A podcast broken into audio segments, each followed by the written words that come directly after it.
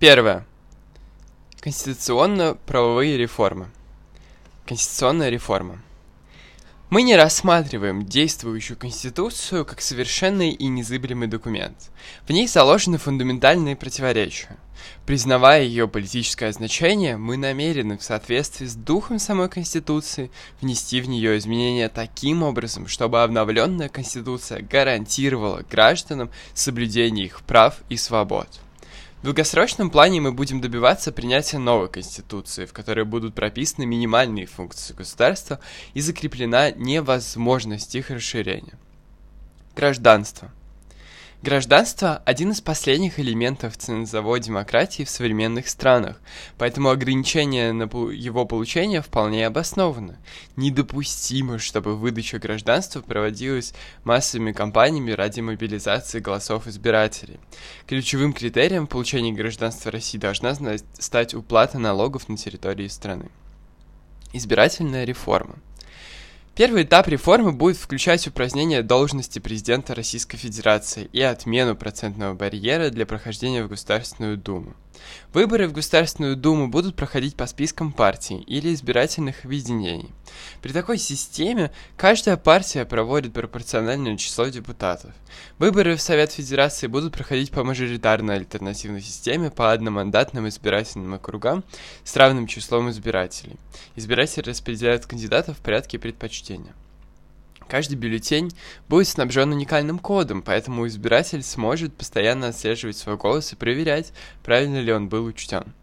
Первоочередные шаги включают также распуск существующих избирательных комиссий всех уровней, лишение глав избирательных комиссий, увлеченных в нарушении избирательного законодательства, право быть членами избиркомов любого уровня, восстановление графы против всех – Территориальные участковые избирательные комиссии будут формироваться из представителей политических партий, общественных и некоммерческих организаций, а также добровольцев, изъявивших желание участвовать в работе избиркомов. Все ограничения, введенные в отношении наблюдателей, должны быть отменены, ровно как и лимиты и ограничения по привлечению финансовых средств на избирательные кампании. Однако все поступления должны быть зафиксированы и опубликованы для всеобщего доступа. Долгосрочные реформы в данной сфере предусматривают – Переход к модели открытого голосования с публикацией списка проголосовавших за каждого кандидата, так как подобная система наименее подвержена манипуляциям и наиболее устойчива к фальсификациям. Отмена сбора подписей и введение обязательного регистрационного взноса для кандидатов в денежной форме. И третье – переход к модели демократии налогоплательщика с обязательным взносом за участие в выборах в качестве избирателя. Взносы идут на финансирование избирательного процесса. Свобода слова и СМИ. Высказывания в устной или письменной форме не способны каким-либо образом ограничивать свободу или право собственности других людей, за исключением высказываний напрямую сопряженных с насилием, таких как обман или угроза, заведомо влекущие физический вред, повреждение или утрату имущества, преступный заказ, неправосудный приговор и прочее. Свобода слова не подлежит ограничиванию со стороны государства, даже если высказывание содержит разжигание межгрупповой ненависти и вражды, клевету, оскорбления. Мы выступаем за полную и безоговорочную отмену государственной цензуры в СМИ, как прямой, так и скрытой, например, закон РФ о средствах массовой информации. Государственная цензура в литературе и других искусствах также недопустима. Мы устраним любые законодательные и административные препятствия для полной приватизации принадлежащих государству пакетов акций СМИ. Только частный владелец СМИ вправе определять редакционную политику. Запрет на государственные СМИ. Важнейшим элементом диктатуры является государственная пропаганда, внушающая гражданам ложную картину мира на основе однобокой подачи информации. Для того, чтобы пропаганда работала эффективно, государству достаточно взять под контроль основные средства массовой информации, такие как телевидение, радио и пресса, и не допускать широкого обсуждения альтернативных точек зрения. Последствия этого весьма плачевны. Отвлечение внимания граждан от насущных проблем, способствующего расцвету коррупции произвола власти, военная истерия в обществе, выливающаяся в братоубийственную войну, атмосфера нетерпимости к любому инакомыслию, благоприятствующая политическим репрессиям. История 20 века показала, что СМИ в руках государства – страшное оружие для установления тотального контроля над населением. Необходимо конституционно запретить государству и аффилированным с ними лицам владеть средствами массовой информации. СМИ должны быть полностью приватизированы. Запрет государственного финансирования политических партий. Современная вертикаль власти в России построена на псевдо-многопартийной системе, в которой фактически главенствует одна партия – Единая Россия. И есть несколько псевдооппозиционных партий, так называемая системная оппозиция, занимающих определенный процент мест в парламенте.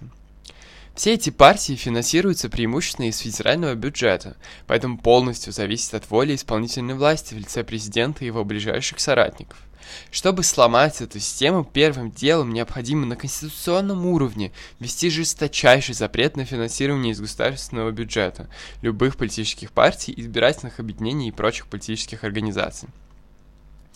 Запрет государственного финансирования религиозных организаций.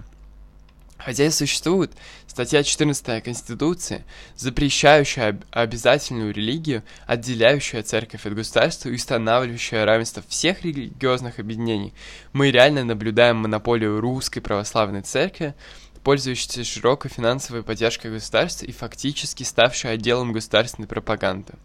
Из бюджета тратятся огромные деньги на содержание и строительство церквей и прочих культовых сооружений. При этом мы видим, как церковь все активнее навязывает свою волю светскому обществу. Дело поусирает закон о защите чувств верующих, введение курса основ православной культуры в школе и так далее. Мы добьемся внесения в статью 14 Конституции пункта, запрещающего религиозных организаций финансирование из государственного бюджета. Семейное право. Индивид, а не семья, является ячейкой общества. Только за физическими лицами либертарианская идеология признает права, не вытекающие из договорных обязательств. Брачный контракт – это договор дееспособных индивидов. Количество и половой состав участников брачного договора не имеют значения. Брачный договор не может быть к чему-либо обязывать третьи стороны. Либертарианцы призывают отказаться от действующего семейного кодекса и считают необходимой дерегуляцию этой отрасли права. Все вопросы, ныне отданные на откуп семейному законодательству, статус членов семьи, раздел имущества, установление гражданского ребенка, могут решаться типовыми или индивидуализированными договорами. Спорные случаи будут решаться судом. С момента рождения ребенка никто не вправе умышленно причинять вред его жизни и здоровью. Становление дееспособности ребенка происходит по мере его эмансипации от родителей или опекунов и не обязательно привязывается к достижению определенного возраста. Институт усыновления должен быть полностью выведен из-под контроля государства и освобожден государственного регулирования. Контроль над соблюдением прав ребенка будут осуществлять частные благотворительные и правозащитные организации. Управление государственными детскими домами будет передано на муниципальный уровень. В долгосрочном плане содержание детских домов полностью перекладывается на частную благотворительность. Гендерное равноправие. Набор прав и обязанностей человека и гражданина не может зависеть от пола. Законы страны должны быть едиными для всех, иначе право превращается в привилегию – Правила, зависящие от пола индивида, лишь способствуют созданию и закреплению правового неравенства. Поэтому либертарианская партия предлагает привести все нормы закона к половому равноправию граждан. Как примеры реализации этой нормы мы предлагаем следующие изменения гендерных законов. Реформа закона о воинской обязанности и военной службы, отмена службы мужчин по призыву, снятие барьеров для военной карьеры женщин. Второе. Отмена постановления правительства о подтверждении перечня тяжелых работ и работ с вредными или опасными условиями труда, при выполнении которых запрещается применение труда женщин. Работодатель и работник сами в состоянии договориться об условиях труда. Третье. Реформа статей Уголовного кодекса, назначающих разные наказания за одно и то же деяние исключительно в зависимости от пола преступника. Четвертое. Реформу и приватизацию системы пенсий, Возраст наступления пенсионного возраста, в зависимости от пола или нет, должен определять пенсионный контракт, а не федеральный закон. Пятое. Сведение к минимуму траты денег налогоплательщиков на социальную поддержку, обусловленное лишь несуществующими гендерными различиями. Индивидуальная собственность. В настоящее время в России права интеллектуальной собственности, авторские права, а патентное право, секреты производства, товарные знаки и прочее, защищаются четвертой частью Гражданского кода Российской Федерации. Мы полностью отменим данный раздел э, Гражданского кодекса, а также статьи КОАП и Уголовного кодекса э, Российской Федерации, предусматривающие санкции за нарушение прав интеллектуальной собственности. Федеративное устройство.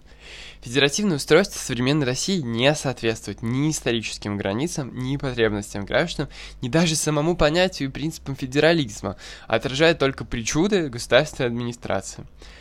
Первоочередными мерами в данной сфере будут Первое. Упразднение института президентского полпредства и отказ от деления на федеральные округа. Второе. Предоставление регионам права на самостоятельный выбор формы республиканского правления. Третье. Широкая автономия субъекта, в том числе возможность реформы, при которой будет осуществляться самостоятельная ратификация регионами федеральных законов, сведение таковых к необходимому минимуму, введение самостоятельных региональных законодательств, уголовных, гражданских и иных кодексов. Четвертое. Переход к реальному межбюджетному федерализму. Большая часть налогов, собираемых в регионе, не направляется в федеральный центр для перераспределения, а остается в самом регионе. Исключение может составлять налог на содержание армии, федеральных и дипломатических служб. Пятое. Предоставление широких полномочий муниципалитетам. Долгосрочной мерой является переход к конферативному принципу устройства страны, при котором – Первое. Полностью упраздняется территориальное деление на субъекты Российской Федерации, и основной территориальной единицей становятся муниципалитеты. Второе. Муниципалитетам предоставлена максимально широкая автономия, в том числе право дробиться, объединяться, выходить, входить и образовывать новый конфедеративный субъект. Субъекты обладают всем суверенитетом на всей территории в рамках конфедерации и договоров между ее субъектами, но при этом продолжают входить в состав России – Четвертое. Муниципалитеты вправе ввести а, самостоятельную налоговую политику, либо не иметь таковой и существовать за счет добровольных платежей. Пятое. Никто не имеет права принуждать другого войти в состав такого территориального образования насильно. В то же время лица, не состоящие в них, не могут требовать права участвовать в решении финансовых вопросов территориального образования. Реформа уголовного законодательства и правоприменения. Первоочередной задачей уголовного законодательства является, насколько это возможно, возмещение ущерба, нанесенного правонарушителем потерпевшему. Не может быть преступления без жертвы. Наказание правонарушителей и профилактика преступники важны, но второстепенные функции уголовного законодательства. Первыми этапами реформы уголовного законодательства и правоприменения должны стать. Первое Немедленная амнистия всех осужденных по политическим статьям Уголовного кодекса Российской Федерации, например, статья 275 и 282. Всех осужденных за преступления без жертвы, включая хранение и употребление наркотических средств, а также их распространение среди дееспособных совершеннолетних граждан. Всех осужденных по экономическим статьям на основании уголовных дел, возбужденных не по заявлению потерпевших, и также амнистия всех осужденных за клевету, оскорбление религиозных чувств, разглашение государственной тайны и прочее. Второе. Повторное рассмотрение вновь избранными судьями всех дел, в которых политическая, экономическая и наркотические статьи являются составной частью. Третье. Реформа Уголовного кодекса. Из особенной части Уголовного кодекса РФ должны быть исключены статьи, предусматривающие наказание за преступления без жертвы, либо статьи без необходимости конкретизирующие состав правонарушения. Из Уголовного кодекса должны быть полностью исключены разделы «Преступления против государственной власти», статьи 275-330, и «Преступления против военной службы», статьи 331 и до 352. Санкции норм уголовного права должны соответствовать вреду, причиненную жертве преступникам.